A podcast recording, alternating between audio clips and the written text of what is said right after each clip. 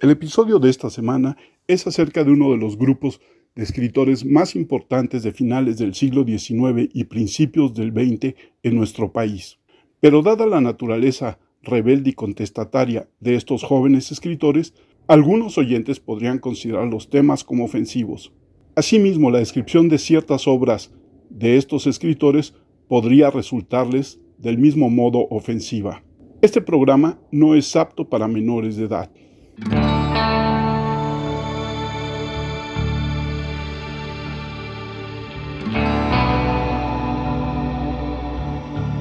Hola, ¿qué tal? Bienvenidos a una charla como cualquiera. Yo soy Armando Enríquez y como todas las semanas está conmigo Alex Cruzerna. Alex, ¿cómo estás? Hola Armando, un gusto saludarte. Y Emilio Domínguez. Emilio, ¿cómo estás?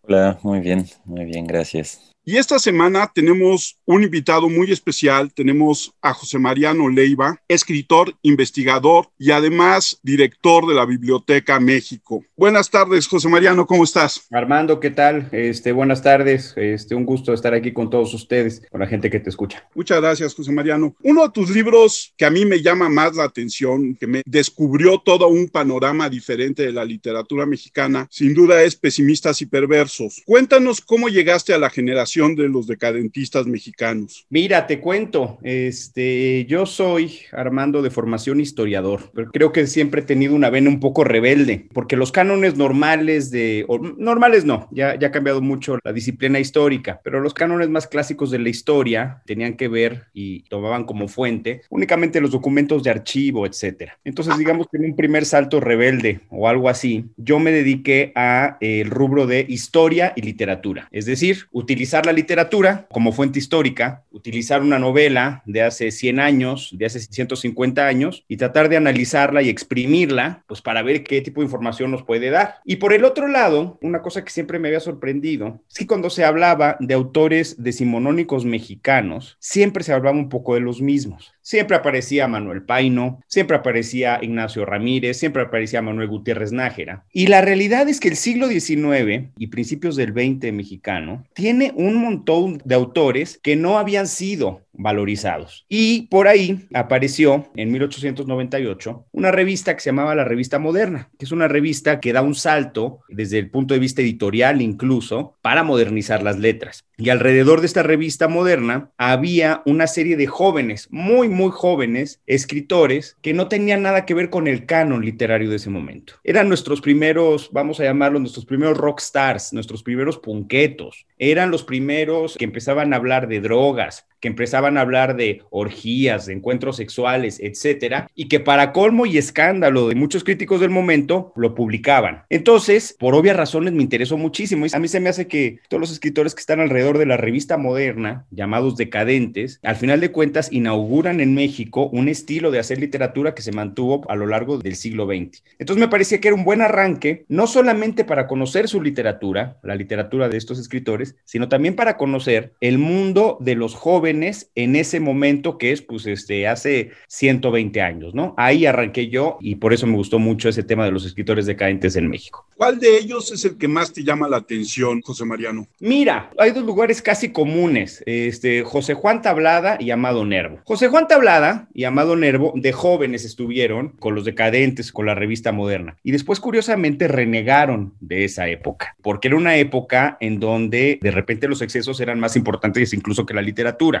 crecieron, tal vez se institucionalizaron un poco y se fueron hacia otro lado. Pero hay un personaje muy concreto que se llama Bernardo Couto. La vida de Bernardo Couto es muy interesante. Él empieza a publicar sus cuentos cuando tenía 14 años. A los 14 años empieza a publicar y él muere, bien a bien no se sabe, pero se muere cuando parece que había cumplido 20 o 21 años. La vida de muchos de estos escritores decadentes estaba emparentada con el exceso. Las drogas de su preferencia en ese momento eran sobre todo el éter y el ajenjo. Hay que recordar que hace 120 años la regulación de las drogas era una cosa que no existía. Eh, la cocaína, por ejemplo, se sintetiza en 1903 y no se le prohíbe hasta los 60, es decir, este 50 y tantos años después. Y en ese momento, una de las drogas más comunes, que era el éter, el mismo éter que se utilizaba para dormir a los pacientes que los iban a operar en un hospital, ciertas personas vertían algunas gotas en las bebidas alcohólicas, en el whisky sobre todo, y eso les lograba pues embrutecer más rápidamente.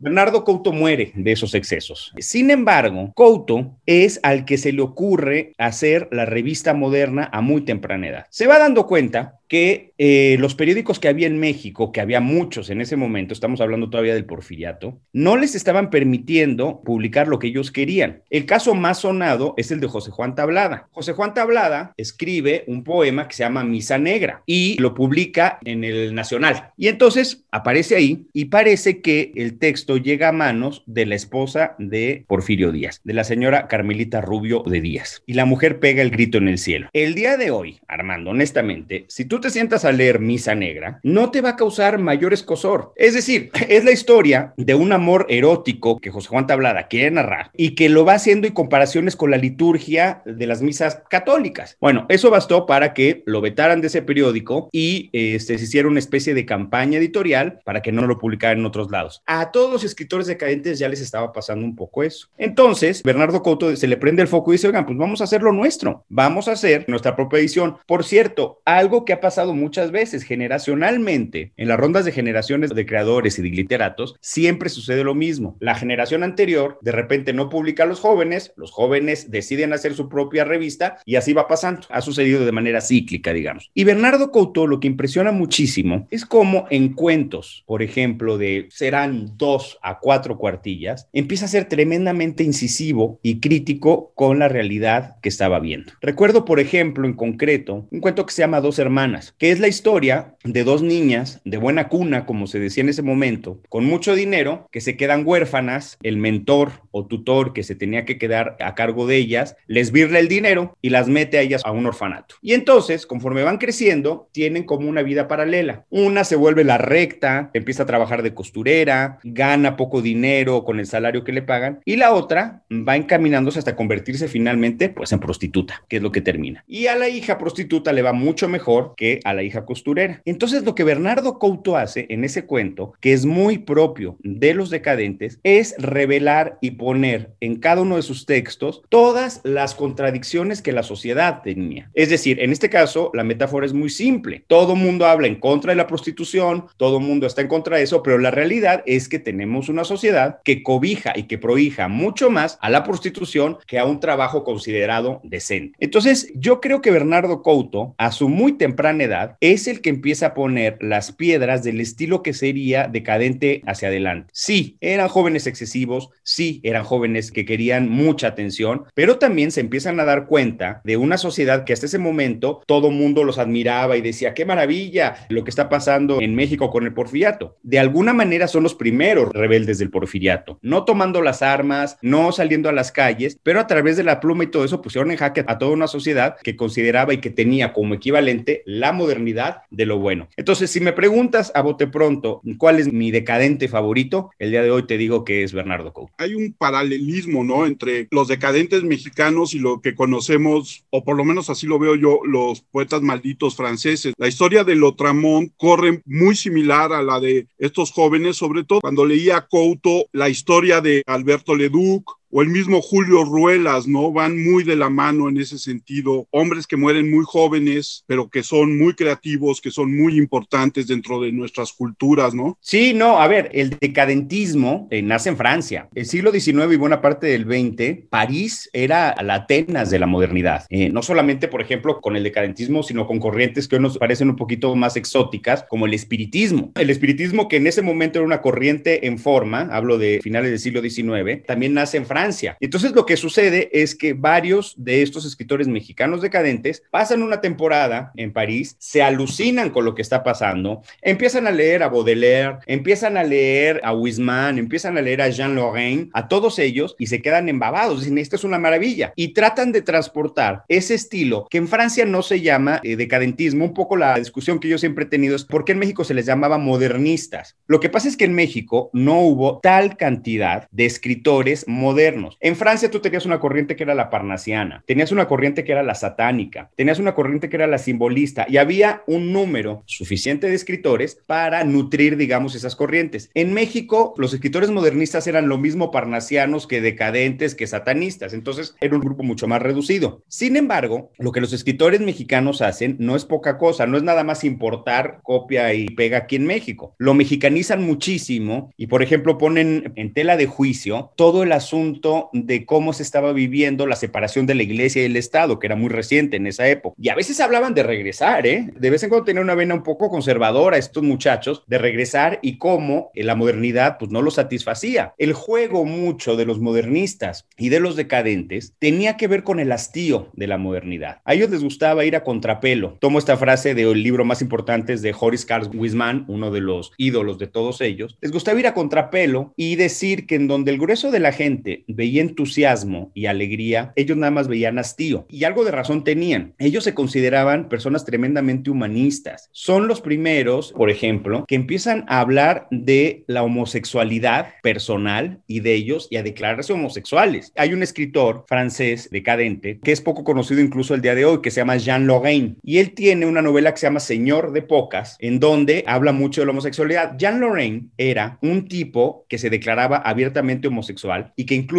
exageraba su personalidad homosexual con todo propósito. Y lo mismo que también se declaraba un adicto al éter, y entonces declaraba su adicción al éter. Un poco lo que estaban haciendo sí era tratar de asustar a las buenas conciencias, digamos, pero también hay que pensar qué es lo que sucede en la historia mundial en ese momento. La revista moderna termina en 1909. A partir de la primera, segunda, incluso la tercera década en el mundo, incluyendo en México, empieza a haber una corriente médica muy salvaje, tremendamente salvaje. Yo siempre he dicho que si queremos entender a cabalidad lo que el nazismo hizo con los judíos y con otros grupos minoritarios, hay que voltear a observar qué estaba sucediendo con la medicina, por ejemplo, en 1927. En 1927, tanto en Finlandia como en Alemania, por ejemplo, estaban tratando de curar la homosexualidad con el trasplante de testículos. Es decir, había una cosa así de salvaje, la gente se les estaba muriendo, había un par de médicos que decían, a ver, tenemos que meter testosterona a los que son homosexuales porque evidentemente tienen una enfermedad, no sé qué, y mataban a la gente de esa manera. Entonces, imagínate que algunos años antes tienes a un grupo de escritores que hacía lo contrario. Si el ideal del joven hombre era un hombre fuerte, un hombre recio, deporte, el soldado ideal para la guerra, los personajes de los escritores decadentes empezaron a hacer todo lo contrario. Casi todos los personajes de los escritores decadentes eran personas que se están muriendo de bronquitis, hastiados, débiles, un poco femeninos. Va a ser imposible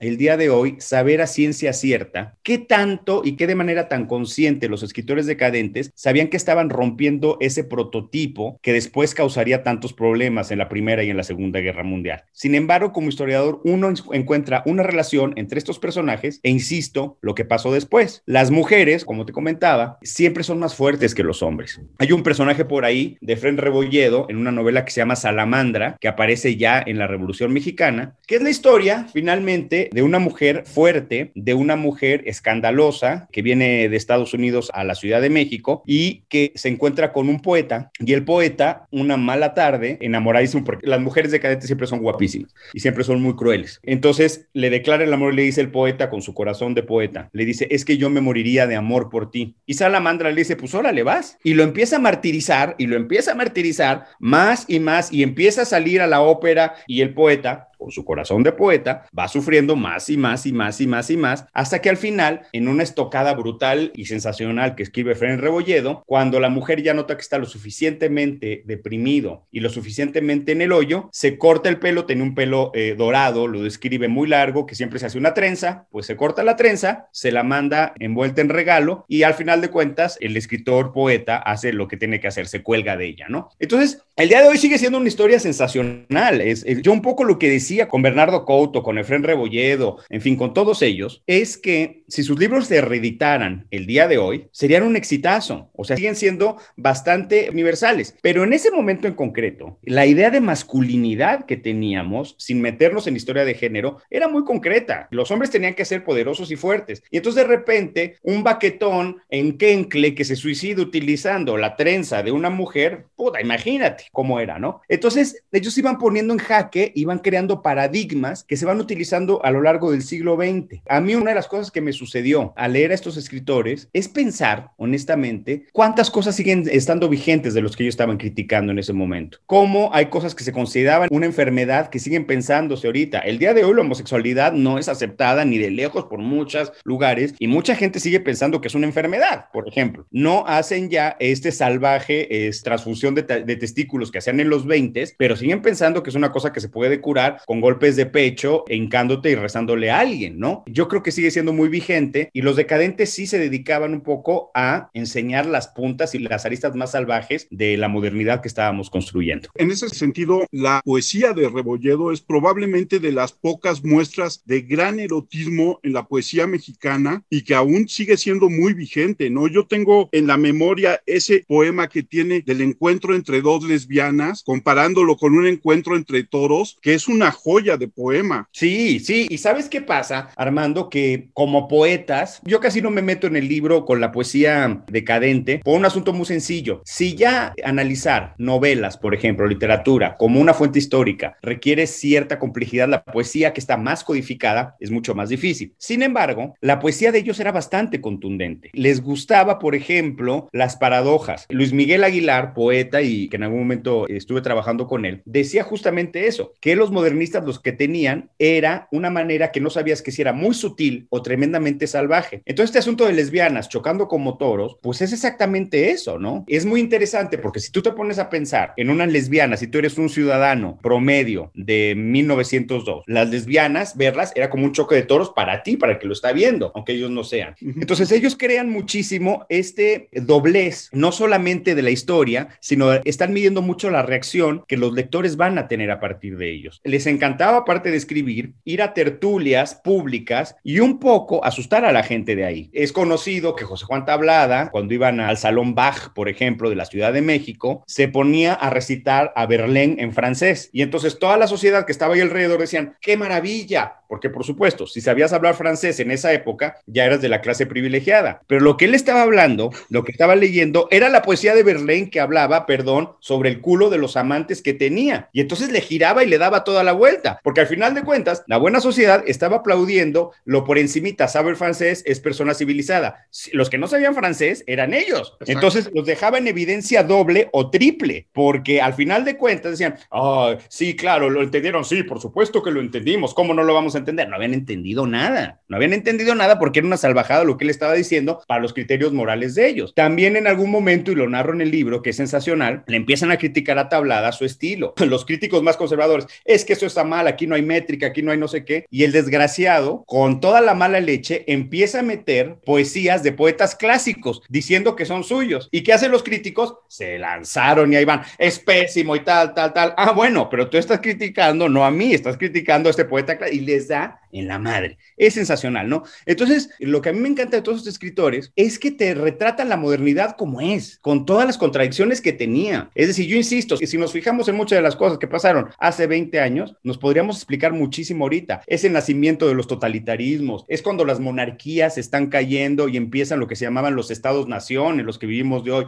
Estados Unidos empezaba su carrera meteórica para convertirse en lo que hoy es e imponer valores, los valores que todos nosotros tenemos. La muerte de Dios de Nietzsche sucede en 1900. Entonces, las reacciones primigenias a toda esta enorme cantidad de noticias, yo creo que se van convirtiendo en oro molido para los historiadores el día de hoy, ¿no? Y a mí, pues obviamente me fascina. Y una de las cosas que haces maravillosas en el libro es describir y todavía en la parte de referencias al final, poner los lugares de la ciudad, darles un espacio físico a los lugares de la ciudad donde se reunían los decadentistas. ¿Qué tanto trabajo te costó todo ese seguimiento? Mira, ese trabajo yo lo arranqué en parte con Rafael Pérez Gay. Rafael Pérez Gay, pues es mi tío. Y entonces con él hicimos, de la colección de los decadentes de Cali Arena, decidimos hacer al final, Amaranta Leiva, mi hermana, él y yo, un sitio de los que hablaba Gutiérrez Nájera. Entonces eran como los sitios más conocidos y los que sobrevivían. El problema de los decadentes es que generalmente iban a lupanares y los lupanares desaparecieron prácticamente todos. Entonces, un poquito lo que tuve que hacer es, y eso también lo armamos con el libro de Gutiérrez Nájera, agarrar una guía telefónica que por suerte existe de esa época para ir viendo por el teléfono, eran teléfonos de tres dígitos, o sea, si tú querías llamar al Sanborns de esa época, marcaba 781 y listo, y con eso bastaba. Entonces, revisar y ver dónde estaba la dirección. Y muchas veces las direcciones cambiaban una, dos, tres, cuatro, cinco, seis, siete veces. Lo que me di cuenta al final de hacer esa parte de la investigación es que probablemente la gran mayoría de los lugares a los que iban los decadentes ya no existían. Este, ya no existen el día de hoy. Existen un par, por ejemplo, existía uno que recuerdo con mucha claridad, la taberna de Peter Guy.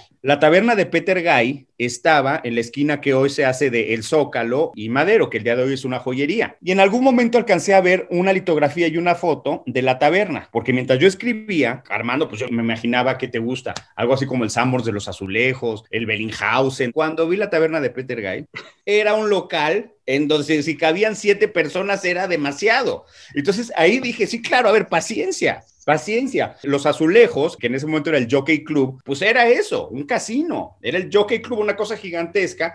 Y los lugares a donde ellos iban, había uno que se llamaba el Triángulo, que ese nunca lo pude encontrar bien a bien, supongo ahí el libro en donde supongo, pero que dicen que tenías que entrar por un túnel bajo tierra y que después se armó ahí el Teatro Nacional. Pues así era, eran los sitios a los que iban. Y un poco hablar de la geografía, a mí me fascina muchísimo. Yo fui el director de Fideicomiso Centro Histórico durante cuatro años, antes de entrar aquí a la biblioteca, y entonces te imaginarás que me daba vuelo. El Centro Histórico era lo que era la ciudad en ese momento. Entonces, eh, ir revisando, reconociendo cosas y las notas que me daban. Por ejemplo, hay una cantina que se llama La Peninsular, que está en plena Merced, ahorita donde están todos los ambulantes y todo eso, y que fue la primera cantina que sigue vigente que tenía licencia de cantina. Cuando yo entré a la cantina, de repente vi una línea de un muro eh, que estaba ahí y yo le dije al dueño, estábamos hablando de algunas cosas, de arreglar la zona, etcétera. Le dije, oye, ¿esa línea qué? Eh, me dice, no, es que Lina no me permite que la quite. Yo, ¿por qué? Parecía como que no habían pintado bien. Porque también fue la primera cantina que permitió la entrada de hombres y mujeres. Pero hombres y mujeres que entraban las mujeres de un lado, los hombres del otro, y había un murete que daba como a esta altura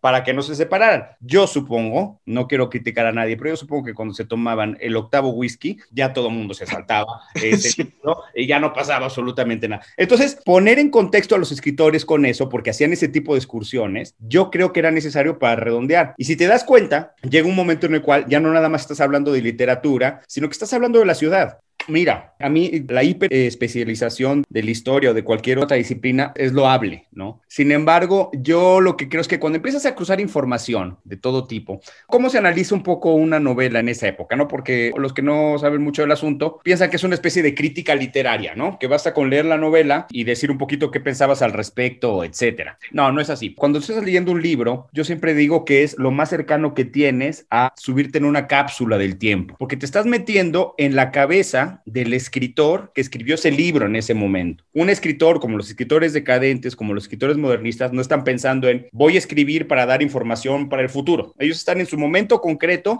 y se acabó, ¿no? Entonces, lo que empiezas a hacer ahí, tienes que leerlo, tienes que leer mucho de política, tienes que leer mucho de historia de mentalidades de ese momento para confrontar la literatura con lo que ellos estaban diciendo. Por ejemplo, Leduc, que hablábamos hace unos minutos de Alberto Leduc. Alberto Leduc, en su literatura, en la decadente y la que no es, tiene tiene un enojo brutal y continuo por la iglesia. Los detesta, los quiere poner en picota, los quiere empalar. Entonces uno pensaría, si no se va con cuidado y si no investiga lo suficiente, que él es un gran juarista, ¿no? Este, que él sí eh, está a favor de la separación de la iglesia y del Estado. Y es mucho más simple. Le pasó a él en carne propia lo que le pasó en el cuento a, las hermanas de Bernardo Couto. Sus papás, que eran muy ricos, también mueren, le dejan el dinero y el cura se roba el dinero y los mete en un orfanato. Entonces, al pobre Leduc cada vez que le hablaban de curas y de sotanas, tenía ganas de vomitar, evidentemente, porque le había robado el dinero y pasaron de una categoría a otra. La casa de Alberto Leduc estaba en, el día de hoy hay una cantina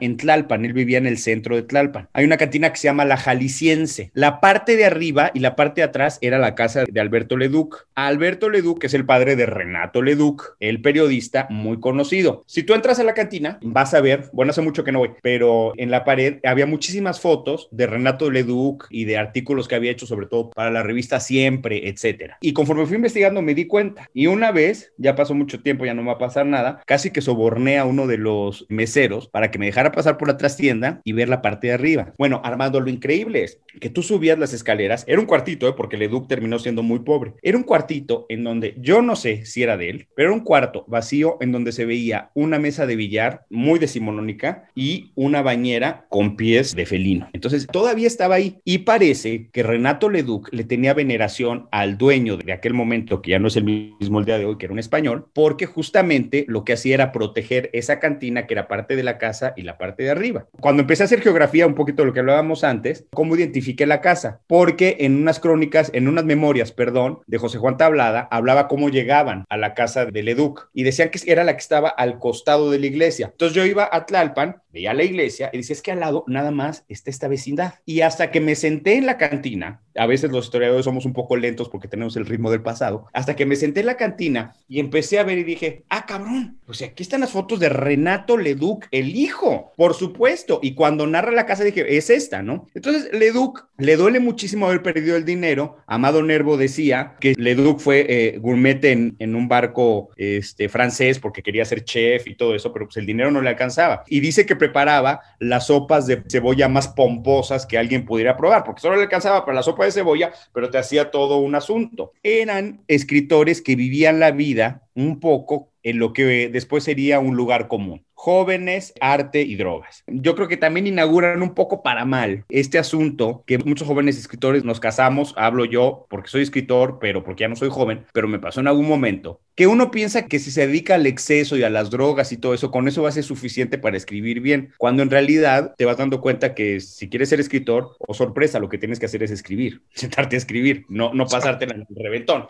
Entonces, un poco lo que ellos van inaugurando es eso y van narrándolo, ¿no? Eh, también hacían tertulias en Xochimilco, sin duda muy exageradas. Hay un personaje por ahí que también lo toco periféricamente en el libro, que es Ernesto El Orduy, que tiene un par de calles en la Ciudad de México. Él era un compositor, él no era decadente, él no era escritor, pero siempre los acompañaba. Zaitsev, que ha estudiado mucho Ángel de Campo y a todos ellos, lo menciona porque tenía las mejores anécdotas. Una de ellas, que ya no recuerdo si lo conté en el libro, es sensacional, porque él vivía en San Ángel. En esa época, si ibas a la Ciudad de México, a San Ángel, tenías que tomar un tranvía, porque San Ángel y la Ciudad de México todavía no estaban pegadas completamente. Entonces parece que se levanta una papalina en la Ciudad de México, se sube al tranvía y se queda dormido. Empieza ahora sí que a dormir la mona. Y era un compositor muy reconocido. Y el chofer del tranvía lo reconoce. Llegan a San Ángel, sigue dormido, regresan a la Ciudad de México, sigue dormido y él se estaba echando todo el trayecto dormido. Hasta que el chofer del tranvía se decide, lo mueve y lo despierta y le dice, maestro, maestro Lorduy, ¿qué pasó, mijito? Le dice, ya, ya llegamos otra vez a San Ángel. Lo que pasa es que ya hicimos el viaje varias veces y usted no se despierta. Y el Orduy dicen que le contesta, tú sigue manejando, hijito, que los viajes ilustran. Entonces,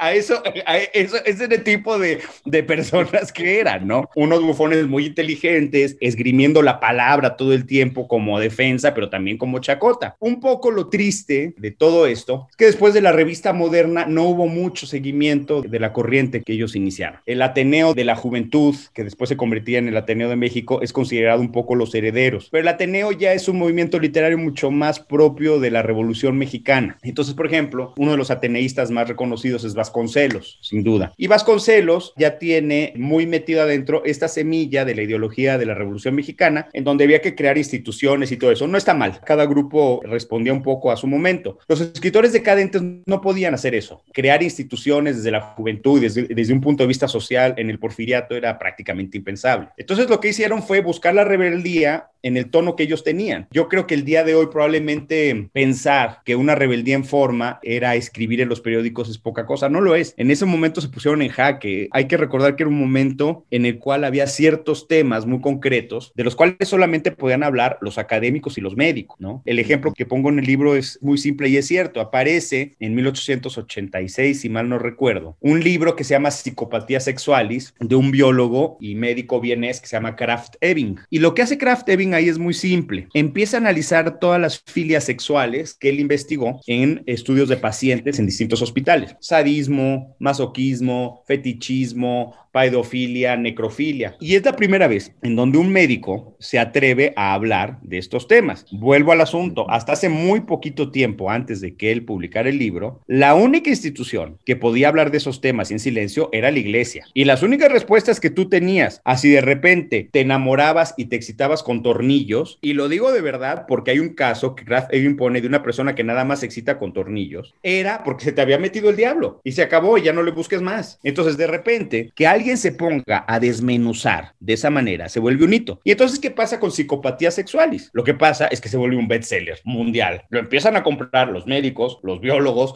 los ortopedistas y los que no tenían nada que hacer. Ese libro llega a los escritores modernistas, a los escritores decadentes, y empezamos a ver en su literatura temas que eran propios de la medicina, sexualidades, etcétera. Por ejemplo, Ángel de Campo, decadente y que colaboraba mucho con ellos, le encantaba hablar de la sexualidad de los niños y esto era un shock. Hay que acordarnos que Sigmund Freud en 1903 es cuando saca sus cartas de sexualidad y entre varias cosas que dice ahí, dice que los niños no son tan inocentes como creíamos y que en realidad hmm. son unos poliperversos completamente. Y entonces ellos empiezan a utilizar todo ese bagaje médico y lo ponen en un asunto estrictamente literario. Bueno, eso estaba pésimamente visto. Los jóvenes de 19, 20 años tenían que callarse la boca y a sentir cuando los académicos y los médicos decían una cosa y, y ya, y punto. Entonces, empezar a hablar de eso era un poco apropiarse de los temas que estaban reservados nada más para un grupo concreto y empezar a revertirlos por completo. Porque si les decían cuál era la finalidad, y la finalidad no era ni la medicina ni la ciencia, sino nada más la literatura, entonces de repente la gente se enojaba muchísimo. Un poco ellos son una especie de el antecedente de movimientos juveniles que pasan más adelante. Yo estoy convencido que el 68 no hubiera pasado con los jóvenes tomando la calle si antes personas como los de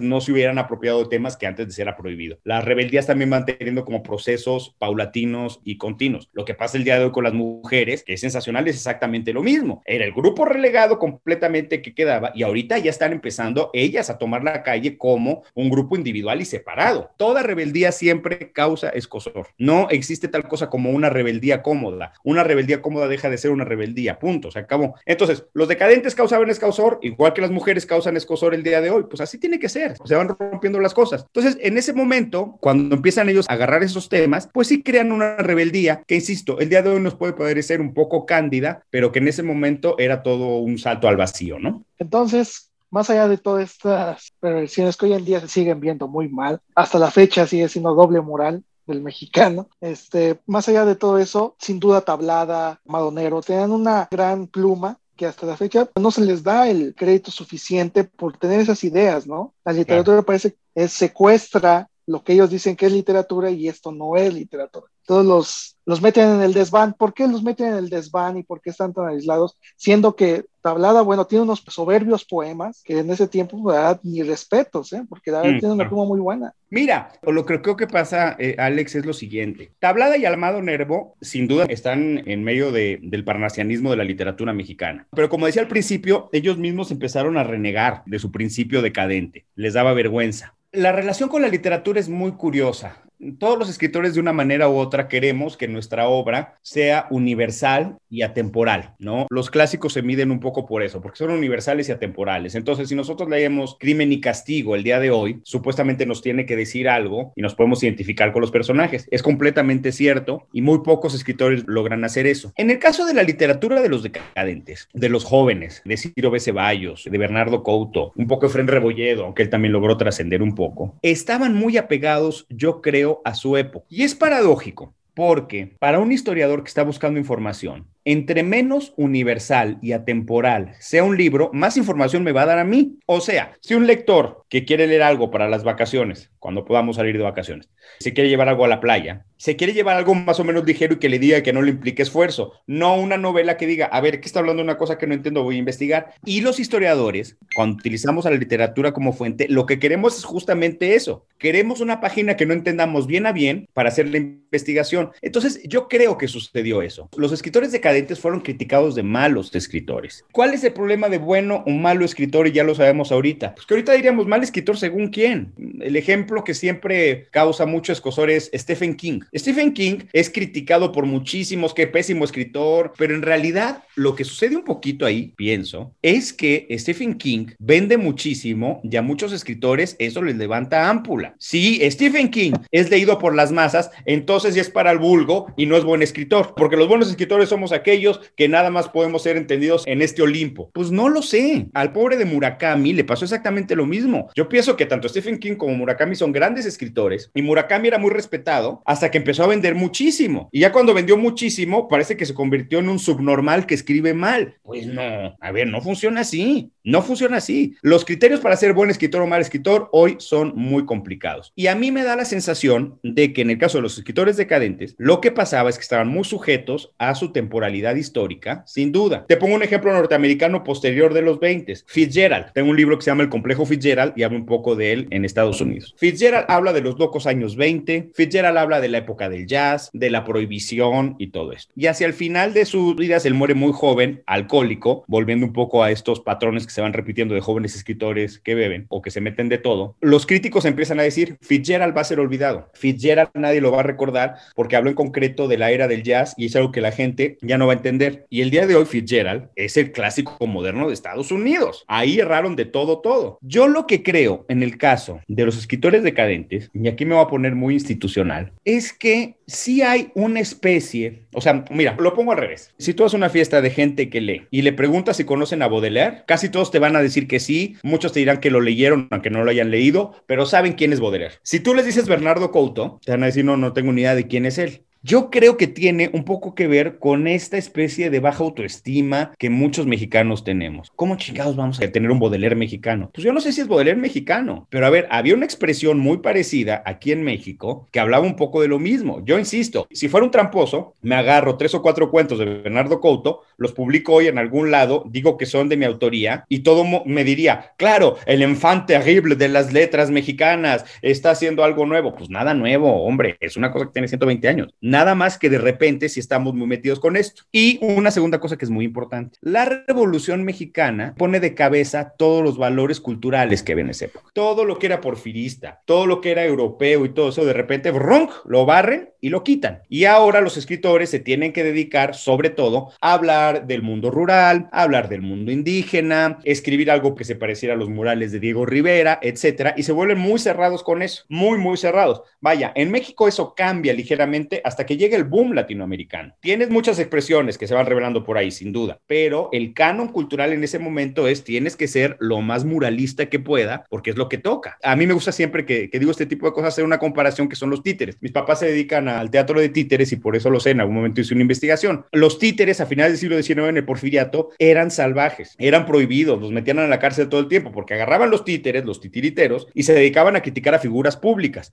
Leían las noticias de esa mañana e iban contra el político, el presidente, el gobernador, el cargado de espalda, lo que fuera, y los atacaban. Y después de la Revolución Mexicana, agarraron al títere y dijeron, vamos a hacer una campaña para los niños indígenas, lo cual está muy bien, pero le quitaron todo el poder a los títeres. Y entonces de repente los títeres se convirtieron en unos muñecotes que te enseñaban cómo lavarte los dientes, que te enseñaban a obedecer a tus papás, que te enseñaban que tenías que lavarte con jabón y toda la parte maliciosa que tenían a finales del 19 desapareció. Un poco pasa con eso. De muy mala manera, cuando llega la revolución, culturalmente se trató de enterrar y decir todo lo anterior no funciona, todo lo anterior es de y es malo. Y entre todo lo malo del porfiriato, también enterraron a las rebeldías, paradójicamente, que iban en contra del propio porfiriato, ¿no? Entonces yo creo que por eso no son muy valorados, son muy conocidos el día de hoy los escritores decadentes. Bueno, es que a mí me parece súper interesante todo esto porque encuentro un montón de, claro, con su debida distancia, ¿no? Un montón de similitudes con, con un libro que acabo de terminar, bueno, hace no tanto, que se llama manifesto yonki de Paul Preciado, este que habla de, de, todo este cuestionamiento hacia justamente esta época en la que, de la que tú hablas, ¿no? Cuando se empiezan a clasificar los cuerpos y las sexualidades y los géneros y todo esto, ¿no? Y, y digo, es un tema muy actual, claro. de este Preciado, pero lo ves que estaba en boca, ¿no? Obviamente con sus diferencias, pero ya estaba en boca de muchas personas, o por lo menos había un movimiento. Sí, que, no, no. Que se dedicaba a cuestionar esto, ¿no? Y justo mi pregunta iba caminada hacia allá, ¿no? Que, que un poco la acabas de responder, porque si ya se empezaban a cuestionar todas estas como verdades del, del, positivismo, ¿no? De la ciencia, todo esto, y de pronto se abandona y nos quedamos con esta mentalidad de que la ciencia es la única verdad y que las clasificaciones son la única verdad y que de ahí no, no puedes voltear a ver otra parte porque, pues, en otras palabras, eres ignorante, ¿no? O sea, si tú no sigues esta forma de pensar, este método científico, pues ya, ya no cabes en la sociedad moderna. Entonces, claro. si nos podrías platicar un poquito cómo fue que se despegó y se olvidó por completo, ¿no? Esta forma de cuestionar. Mira, yo lo que creo es que, eh, como decía un amigo mío, hay alguna razón por cual los médicos no se quieren quitar la bata ni para comer, ¿no? De repente la ciencia se volvió el eje rector mayúsculo. Eh, a ver, el positivismo trajo muchas cosas muy buenas. La exageración del positivismo fue terrible. Pensar el positivismo y la ciencia médica para curar pestes, como la gripe española del 18 o el día de hoy el COVID, es sensacional. Pensar la ciencia y el positivismo para clasificar razas y determinar cuáles son superiores y cuáles son inferiores es terrible.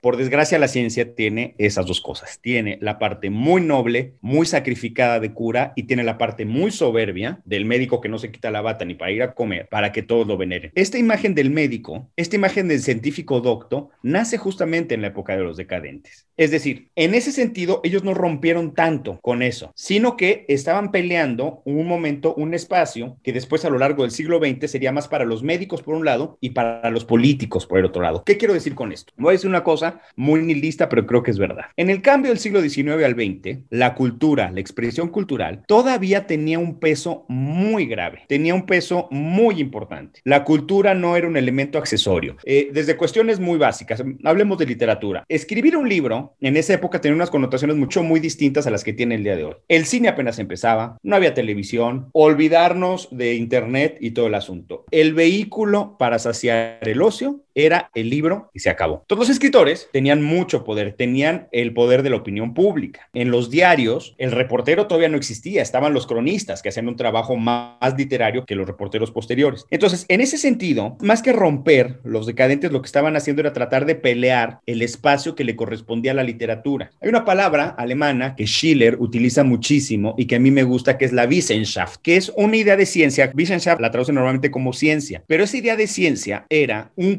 corpus de especialistas en donde hubiera sí médicos, sí biólogos, pero Schiller lo que proponía era, por ejemplo, que frente a un enfermo moribundo que tenía los días contados, estuvieran el médico, estuvieran el de patología tal, y también estuviera un artista, también estuviera un escritor y todo eso, porque de repente él consideraba que la parte artística iba a ayudar más que lo otro. No que iba a sustituir a los médicos, no estoy hablando de una cuestión metafísica, eh, no, sino que se hiciera un corpus grande. Yo creo que la realidad y lo que pasó conforme el siglo XX avanzó un poco con esta hiperespecialización de la que hablaba hace unos minutos, es que la ciencia se quedó como la parte suprema que habla en cuanto a cuestiones de cuerpo, el espíritu se olvidó, y la política en cuanto a cuestiones sociales. Y la cultura quedó un poquito estrangulada en medio de esas dos partes y va desapareciendo y perdió fuerza. Hoy los escritores pueden tener poco mediano o mucho éxito, pero por desgracia ya no son tan peligrosos, ya no tienen el peso que tenían antes. Sí hay otras expresiones, también eventualmente,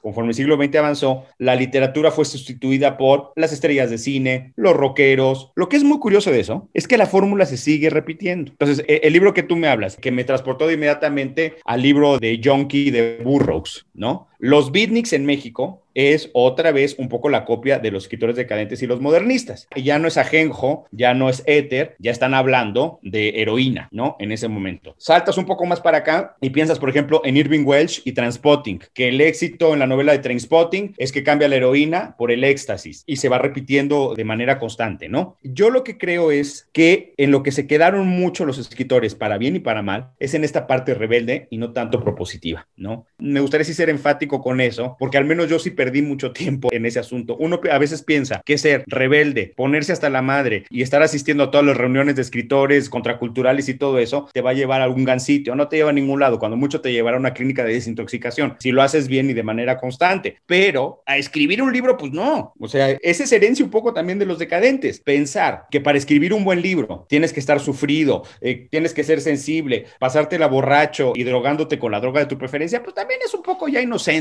¿no? El día de hoy. Entonces, yo lo que pienso es que el patrimonio de la ciencia sí se volvió hegemónico, el patrimonio de la política lo mismo, y que por desgracia la cultura, al menos en lo que respecta a la literatura, sí se vio muy mermada conforme el siglo XX avanzó, ¿no? Entonces, ahí algo hicimos mal los escritores, o como decía el propio Fitzgerald, ya es muy difícil este, hacerle competencia a una expresión artística como el cine, que la gente prefiere más y todo eso. Son procesos históricos que suceden, la realidad es que los libros el día de hoy no tienen el poder que tenían antes, a pesar de que, si tú me preguntas a mí de manera individual, siguen siendo uno de los medios culturales más incisivos, más críticos y más reveladores que, que pueda haber. Mariano, esta parte que dices cuando se pierde el escritor en los excesos es porque les faltó leer los paraísos artificiales de Baudelaire. Claro. ¿no? bueno, a ver, con Baudelaire Armando pasa una cosa, ¿eh? Mira, hay dos autores que toda la parte contracultural y todo eso ama y que yo estoy seguro que no han leído, que son los paraísos artificiales de Baudelaire y por el otro lado está el asesinato considerado como una de las bellas artes de Thomas de Quincy. Entonces los títulos son muy provocativos, pero si te pones a leerlos, Baudelaire habla de la sociedad y de las drogas agarra, creo que son dos páginas y media, y el asesinato considerado como una de las bellas artes también es un tratado filosófico. Entonces nada de que droga te mata, claro, como decía Baudelaire y todo eso, pues no, pues, Baudelaire no decía nada de eso. No, o sea, él estaba experimentando en ese momento y hay que tener en cuenta una cosa que a mí me gusta decir siempre, drogarse en 1880 es distinto a hoy, como todo. El ejemplo que siempre doy es el siguiente. Si el día de hoy decimos un viejito, se nos va a venir a la cabeza una persona de 82 años. Si en 1885 tú decías un viejito, se te venía a la cabeza una persona de 50 años, porque la expectativa de vida era mucho más corta. Pasa con todo. Si tú dices drogas, el día de hoy, en la cabeza viene una cosa distinta a lo que hubiera pasado antes. Si dices amor, infidelidad, matrimonio, son conceptos que han cambiado a lo largo de la historia. La parte del escritor y de las drogas es exactamente lo mismo. Sí, drogarse probablemente en 1890 era una cosa muy rebelde. Nociva siempre ha sido, meterte droga pues es nociva, pero era mucho más rebelde y el día de hoy drogarse, así como suena, como si fuera una persona, pues es más un lugar común. Ya decir que me meto cocaína y que me meto y todo eso porque soy un rebelde, pues yo creo que ya está cambiado y, y alguien más joven te va a decir, pues más que rebelde eres un alienado. La gente se droga o con cocaína o con marihuana o con pastillas antidepresivas. Así que tú digas, eres punta de lanza, no, no mucho. Hace 100 años probablemente sí, ¿no? Entonces, esas diferencias yo creo que son generalmente muy interesantes, ¿no? Una cosa que quería que yo creo, no sé, después de leer tu libro y ahora que hablas más sobre Alberto Leduc, yo creo, no sé si tú consideres que parte de la herencia de Alberto como decadente, como un escritor decadente, se refleja en ciertos textos de su hijo Renato, como el Prometeo sifilítico, ¿no? Lo que pasa es que Renato, a diferencia de su padre, era mucho más humorístico. Él ya es un escritor que maneja la pluma igual de manera magistral que su padre, pero a ella le toca de lleno la parte del periodismo. Cuando Alberto Leduc escribe el periodismo apenas van haciendo. Entonces, yo creo que Renato Leduc era el maestro de la pluma ágil de textos cortos, críticos, incisivos. Lo que es muy bonito y que creo que sí se transmite de padre a hijo es que ambos son unos inconformistas de la sociedad muy grandes. Cada quien a su estilo, cada quien en la época que le tocó vivir, pero uno desde la parte más eh, tranquila, más pensada, más lenta probablemente, y el otro de una manera muchísimo más ágil, como lo exige el, el periodismo, pero los dos tremendamente incisivos. Ahora, yo recuerdo, Armando, que hasta hace algunos años, tú decías Renato Leduc y todo el mundo lo identificaba. Hoy en día ya casi nadie, ¿eh? por desgracia, porque yo sí creo que Renato Leduc, junto con muchos otros escritores de ese momento, hubo una época en México en el siglo XX en donde el periodismo, visto desde el periodismo, hizo una escuela sensacional. Pienso, por ejemplo, ahorita de inmediato en José Joaquín Blanco. José Joaquín Blanco, que era un cronista sensacional, y Carlos Monsiváis se forjó haciendo crónica, es decir, sus libros son muy importantes, pero en la época que había revistas, porque las revistas están desapareciendo y todo esto, Carlos Monsiváis ser un imprescindible de otro momento histórico con las letras. Entonces, yo creo que en el caso de los de Leduc, vamos a decirlo así, sí, cada quien con su estilo y con su manera, sí se mantenía esa rebeldía intacta, ¿no? Háblanos un poco de esa excepción que es dentro de los decadentes, el que haya habido un artista gráfico como Julio Ruelas. Uf,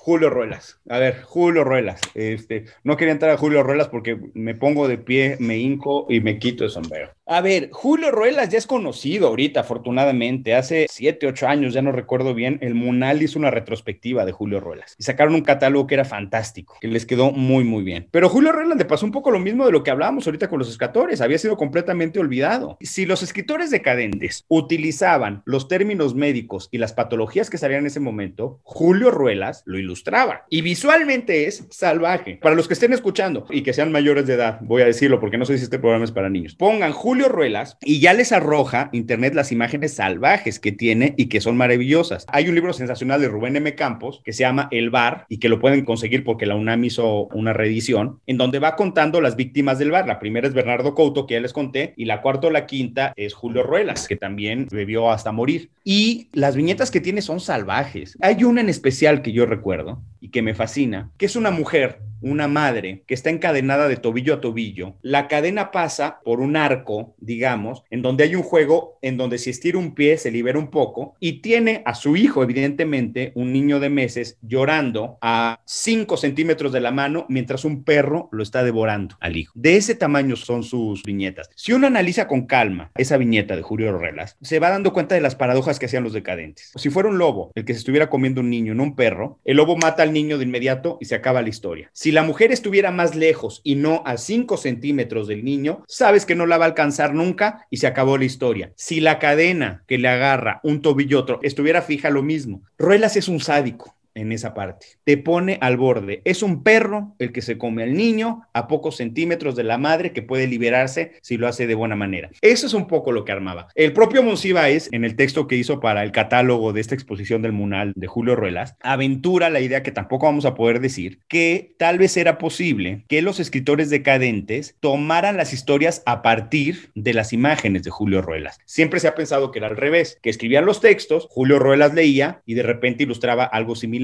Monsiváis piensa que podía haber sido al revés, porque son tan potentes las viñetas de Ruelas, son tan salvajes que uno no puede imaginarse historias complejísimas a partir de eso. La capacidad de síntesis de Ruelas es brutal. Si ustedes ven los óleos de Ruelas, son magistrales. Hay un óleo de un cráneo gigantesco que tiene por ahí que es sensacional. Y hay uno que me gusta muchísimo que se llama La Crítica, que es un autorretrato. Está la cara de Julio Ruelas y arriba de él hay montado como una especie de mosco gigantesco que le está chupando la sangre o el cerebro picándole desde aquí adelante. Y este mosco tiene eh, orejas como de duende y lentes y sombrero de copa como si fuera uno de los críticos que probablemente asolaban a él y a sus amigos. Y la cara que tiene Ruelas mientras le están chupando, le está absorbiendo el seso, es impasible, como diciendo esto pues no se puede evitar. Entonces Ruelas es todo un viaje. Yo tengo un par de reproducciones de Ruelas aquí en mi casa. No se pone mucho más porque también uno si llena su casa de Ruelas no sé si terminará pegando un tiro de lo salvaje que es, pero digamos que la maestría,